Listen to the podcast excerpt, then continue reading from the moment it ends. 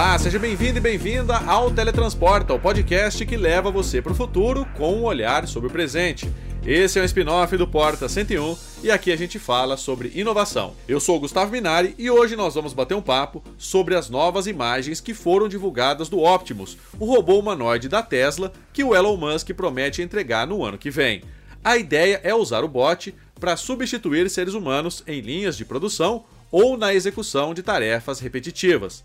Mas apesar da propaganda divulgada pelo bilionário, será que esse robô é mesmo algo tão inovador assim? Para falar sobre esse assunto, eu recebo hoje aqui no Teletransporta o Adriano Ponte, que é apresentador aqui do Canaltech. Então se segura na cadeira, aperte o seu fone de ouvido, que é a hora do teletransporte para o futuro.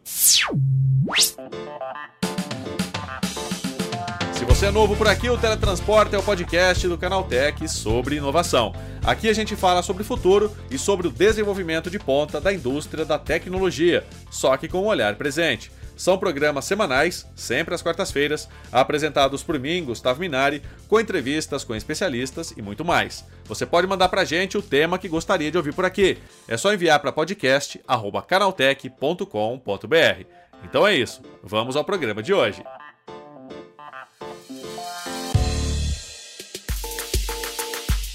Já faz algum tempo que o Elon Musk vem dizendo que o Optimus será um robô humanoide como nenhum outro já visto até hoje, com ares futuristas e uma propaganda exagerada em torno das funcionalidades que o bot da Tesla poderia oferecer. Existem muitas perguntas sem respostas claras. Será que esse robô é tão revolucionário assim? Onde ele pode ser usado? A tecnologia é mesmo inovadora? Será que os robôs da Boston Dynamics não são melhores e mais avançados? Para falar sobre tudo isso, eu converso agora com o Adriano Ponte, que é o apresentador aqui do Canaltech. Bom, Adriano, por que o Optimus não é inovador? O Optimus ele é um robô lindo que faz tudo que a gente já vê há anos na indústria. Então, o principal é parabéns, Elon Musk, ficou uma gracinha. Qual é a novidade? Esse é o grande ponto do Optimus. Mais um robô você vê ah, os vídeos da Boston Dynamics há 10 anos, muita coisa. E os vídeos, eles são a etapa final de um desenvolvimento que você sabe que precede ainda mais 10 anos. Então é só o final de algo que já existe há muito tempo, ao ponto de ter virado vídeos virais. Inclusive, nos comentários do Optimus, eu vejo muita gente comentando, mas os, os robôs da Boston Dynamics não eram CGI? Então, esse é o problema da idolatria, né? As pessoas batem o olho em algo do Elon Musk e transformam em algo como se sempre tivesse sido dele. Daqui a pouco a Terra é plana porque o Elon Musk decidiu. Então, esse assunto do Optimus é uma coisa que me deixou muito frustrado. Porque a robótica é uma coisa que a gente sempre vê como uma esperança de salvar muitas vidas, de transformar a sociedade. E não, agora que o Elon Musk fez, todos os outros são falsos. Puxa vida, Itaipu, a nossa binacional, usa os robôs da Boston Dynamics de tão falsos que eles são, né? Puxa vida, eu achei decepcionante o quanto, um, o robô é bonitinho, dois, é só isso que teve na mente das pessoas. Puxa vida.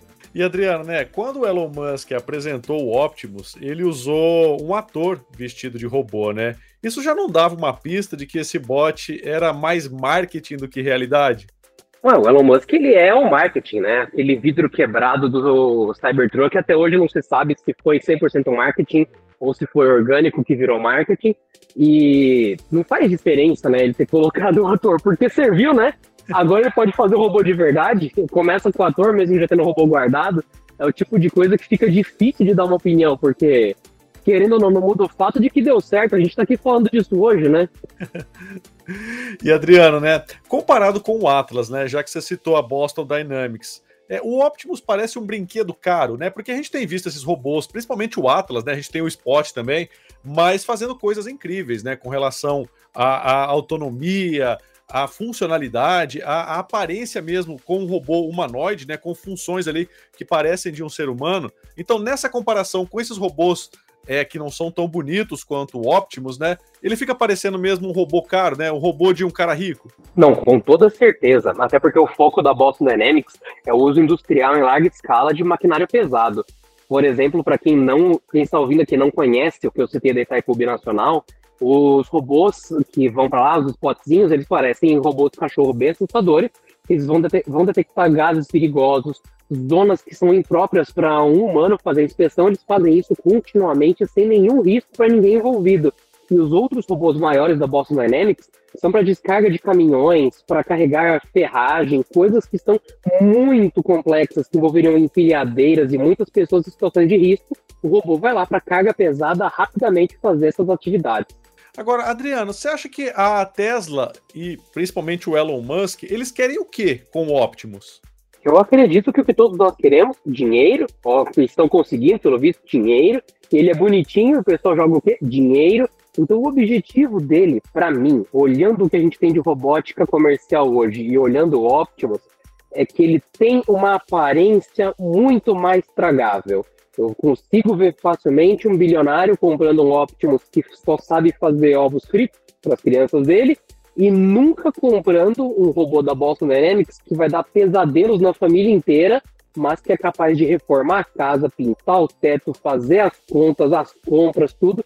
Ele é muito hostil para o público de alto custo. Você vê que todos os itens que são voltados para o luxo, eles são extremamente bem acabados, polidos, bonito, seguro. O da Boston Dynamics ele só é seguro. Todo o resto ele não entra no polido, não entra no bonito, dá a impressão que ele é um produto inacabado, mas é só o jeito dele industrial. E Adriano, né, a gente tem aí, além da Boston Dynamics, outros robôs aí, principalmente lá na China, né, a gente viu alguns concorrentes aí do Spot, da Unitree, é, na prática, todos esses outros robôs que já existem no mercado, eles são pelo menos mais úteis do que o Optimus, né? Do mesmo jeito que a gente tem um exemplo exatamente igual ao seu, só que numa outra indústria. Uhum. Você pode escolher um Tesla ou um BioID anos depois, que teoricamente é melhor, mais barato e vai mais longe. Então acho que você chegou no mesmo exemplo, só que você adiantou uns 10 anos. Então imagino que a gente vai ter um BID bot aí em breve. Olha só, já que eu tô um Optimus ou Tesla bot, por que não o BID bot? E para mim parece o caminho natural das coisas. Você vê diversas, diversas facetas do mercado que a Apple mudou, não porque ela é demais, e sim porque ela provou o que é o que as pessoas queriam comprar. E os demais falaram: ah, vocês querem comprar isso? A gente também faz. Acredito que a BioID foi isso para carro, outra empresa será isso para robô. Mais uma vez a Tesla traz o conceito, prova se vai vender ou não. Uma vez que começa a vender, as pessoas vão falar, ah, então vamos nessa direção. E Adriano, né, se o Optimus ele não tem, não traz, né, nenhuma inovação, né, nada muito alarmante assim para o mercado, por que, que tem tanta gente que acha esse robô incrível? Tem algumas pessoas que não consomem o conteúdo e definitivamente deveriam. Tem tantas pessoas que não ouvem esse podcast, que não acessam sites, não veem nada e só são alimentados pelos aqueles círculos que elas pertencem, né? Então o pessoal da Tesla, muitas vezes, eu já vi esse perfil de usuário, é o cara que gosta de carro elétrico, que é bom, porque realmente são motores muito bons, só que é uma pessoa que não consome nada de meio ambiente e acha que o carro dela é super ecológico. São pessoas que têm carros elétricos porque é ecológico, porque o Elon Musk disse, e o país da, onde a pessoa mora abastece a rede elétrica com carvão. Então eu não consigo imaginar um jeito de furar a bolha das pessoas que só acompanham o que elas gostam e não tudo. Elas não fazem parte da galera que consegue ouvir opiniões diferentes da dela e falar, hum, é importante ouvir tudo. Então o efeito do robô, para mim, é o mesmo do carro elétrico. Tem gente que acha que está salvando o mundo, uma bateria de lítio, que é uma das piores minerações do planeta, carregando essa bateria com energia a carvão termoelétrica, é o mesmo cara que vai achar que o robô, super simplificado, bem feito, mas super simplificado, é o único robô do planeta, porque é o que o Elon Musk disse. Então são vertentes de pessoas não informadas que estão num clubismo, isso não é bom para Tesla, não é bom para as pessoas, não é bom para o planeta, não é bom para ninguém. Porque quando a bolha fura, é de forma violenta. E é capaz das pessoas, um dia, descobrindo, sei lá, o robô da Boston Dynamics, em parceria com a Apple, olha só. Ah, ele é muito melhor. Joga o robô da Tesla fora, do nada. Sendo que ele era útil, só era mais simples as ações são sempre radicais e totalmente descompensadas das pessoas que se isolam do mundo nesse clubismo, independente de seja Tesla, de seja outras marcas, seja até mesmo a própria robótica, você tem outras vertentes, você escolhe uma e se isola, é o pior caminho.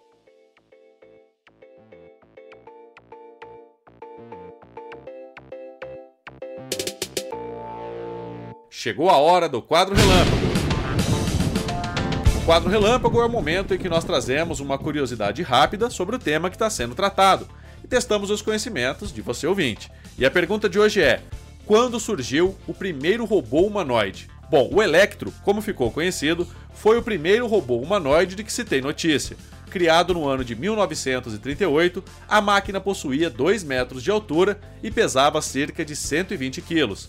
Dentre as suas principais funções, ele podia andar, falar, explodir balões, contar com os próprios dedos e até mesmo fumar cigarros. O robô foi construído pela empresa Westinghouse Electric Corporation em Mansfield, em Ohio, nos Estados Unidos. Ele foi apresentado ao mundo durante a Feira Mundial de Nova York em 1939.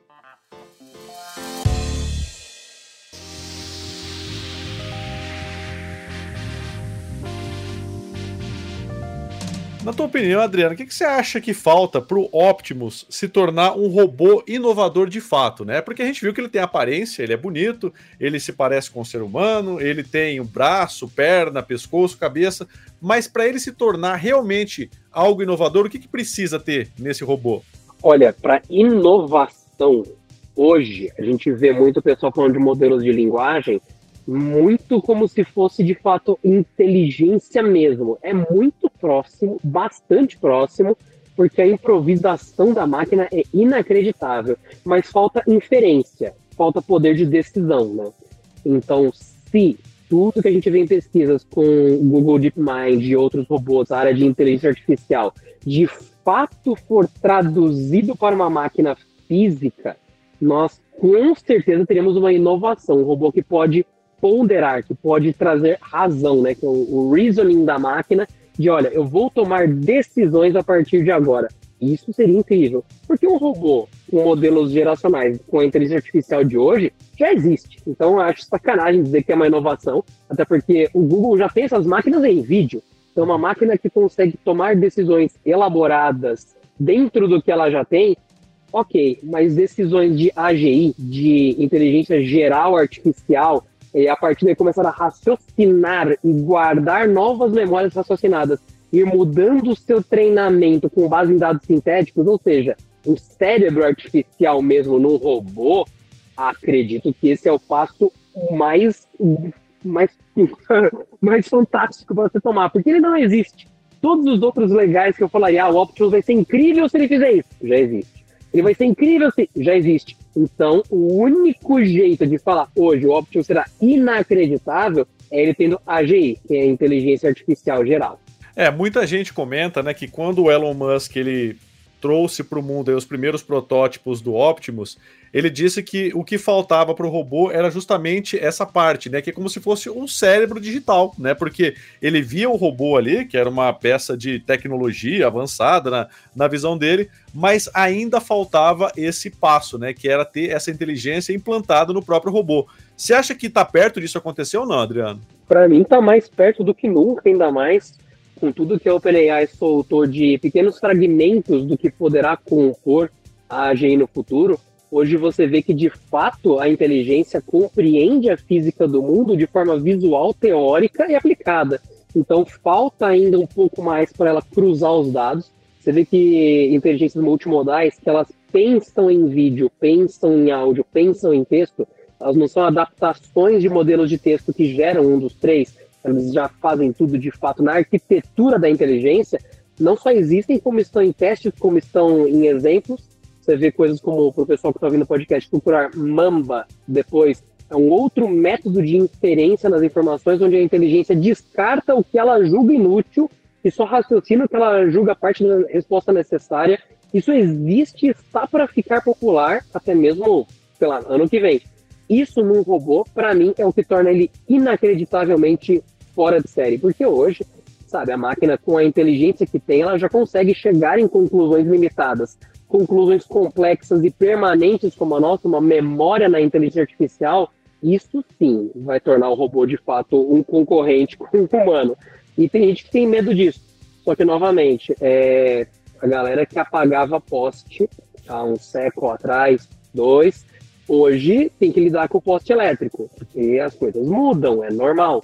Você pode ter um robô que te auxilia ou odiar os robôs e ficar para trás igual o cara do poste. Eu tenho certeza que várias pessoas hoje poderiam mandar e-mail e falar: Cara, eu fui ver minha árvore genealógica aqui, meu vô, meu vô trabalhava com o cara que apagava o poste. Então as famílias não se extinguiram, elas mudaram, os tempos mudam. Você pode odiar robô e ficar para trás, ou você pode abraçar o robô e continuar a próxima história.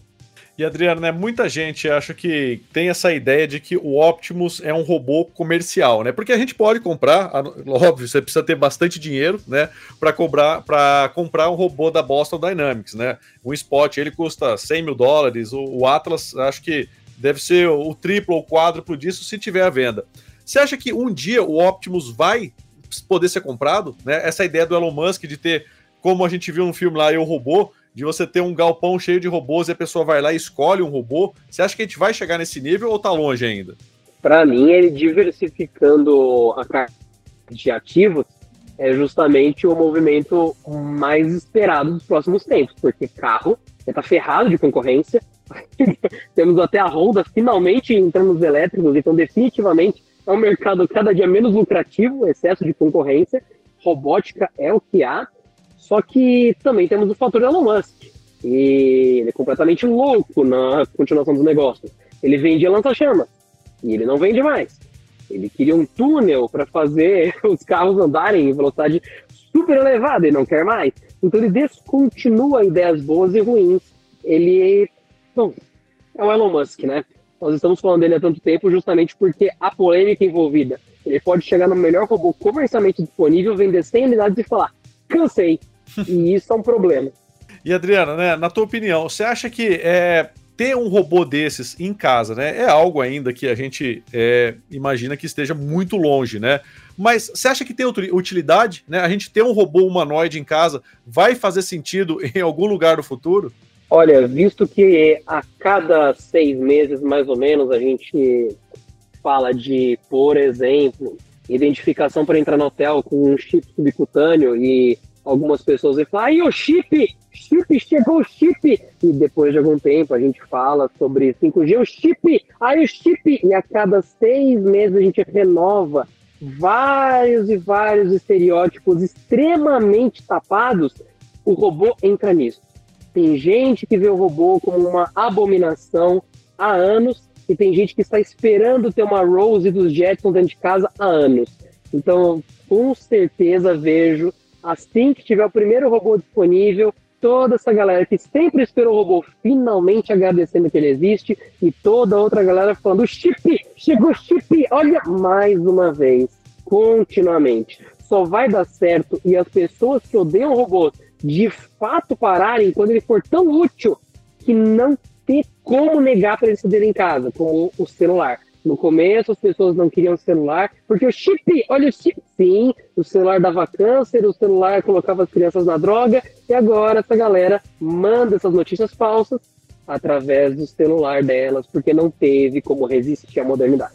Você acha que é mais ou menos o que a gente está vivendo hoje com o Apple Vision Pro, né? Que as pessoas ainda não veem tanta utilidade para ele, né? Mas tem gente que quer comprar simplesmente pelo hype. Nossa, o do Apple Vision Pro para mim é o grande problema, além de tudo é o preço se ele tivesse um valor bem mais baixo, daria para várias pessoas testarem de fato a utilidade dele no dia a dia. Só que a barreira de entrada é tão grande, tão grande, tão grande, que ele tem que ter uma justificativa igualmente grande. E nesse momento, até outros devices de realidade virtual, para mim, são muito melhores e já não conseguem justificar. Porque todos eles têm desconforto físico em todas as pessoas, algumas são mais resistentes. Mas nenhum deles é natural, nenhum deles é tranquilo, como segurar um celular na mão eles envolvem muito desconforto térmico e físico, então é complicado vencer essa barreira hoje junto com o preço. Novamente, se ele fosse mais barato, talvez a gente conseguisse na aplicabilidade. É que hoje ele é proibitivo em todos os sentidos. Ele é difícil de usar e é difícil de pagar. Não pode ser os dois ao mesmo tempo. Só um dos dois a gente consegue contornar. Então isso deve acontecer também com os primeiros robôs, né? Caso esses bots cheguem ao mercado aí nos próximos anos, obviamente isso vai ser ou vai ter um preço proibitivo, né, Adriano? Mais do que isso, ele pode nunca deixar de ter. Eu lembro que as pessoas no começo diziam que o transporte particular aéreo era um futuro, e isso nunca ficou realidade. E eu não vejo em nenhum futuro próximo termos helicópteros particulares estacionados nas garagens. Para mim, é o melhor exemplo, para o ouvinte que está nesse momento com a gente, procure por Sikorsky e primeiros helicópteros e veja quantos anos tem helicóptero. Ele falou, ué, a gente já está indo uma vendinha em século? Exatamente. Não popularizou, não popularizará, é, é inerente à tecnologia. Então, algumas delas serão caras para sempre. Pode ser que o robô seja uma delas, infelizmente. Adriano, é isso. Valeu pela tua participação aqui no Teletransporte. Um ótimo dia para você, hein? Um ótimo dia para todos. E quem quiser procurar depois, procure por Lume. L-U-M-E. É o nome da profissão que eu citei do cara que apagava e acendia os postes. É muito interessante. Valeu, Adriano. Um abraço.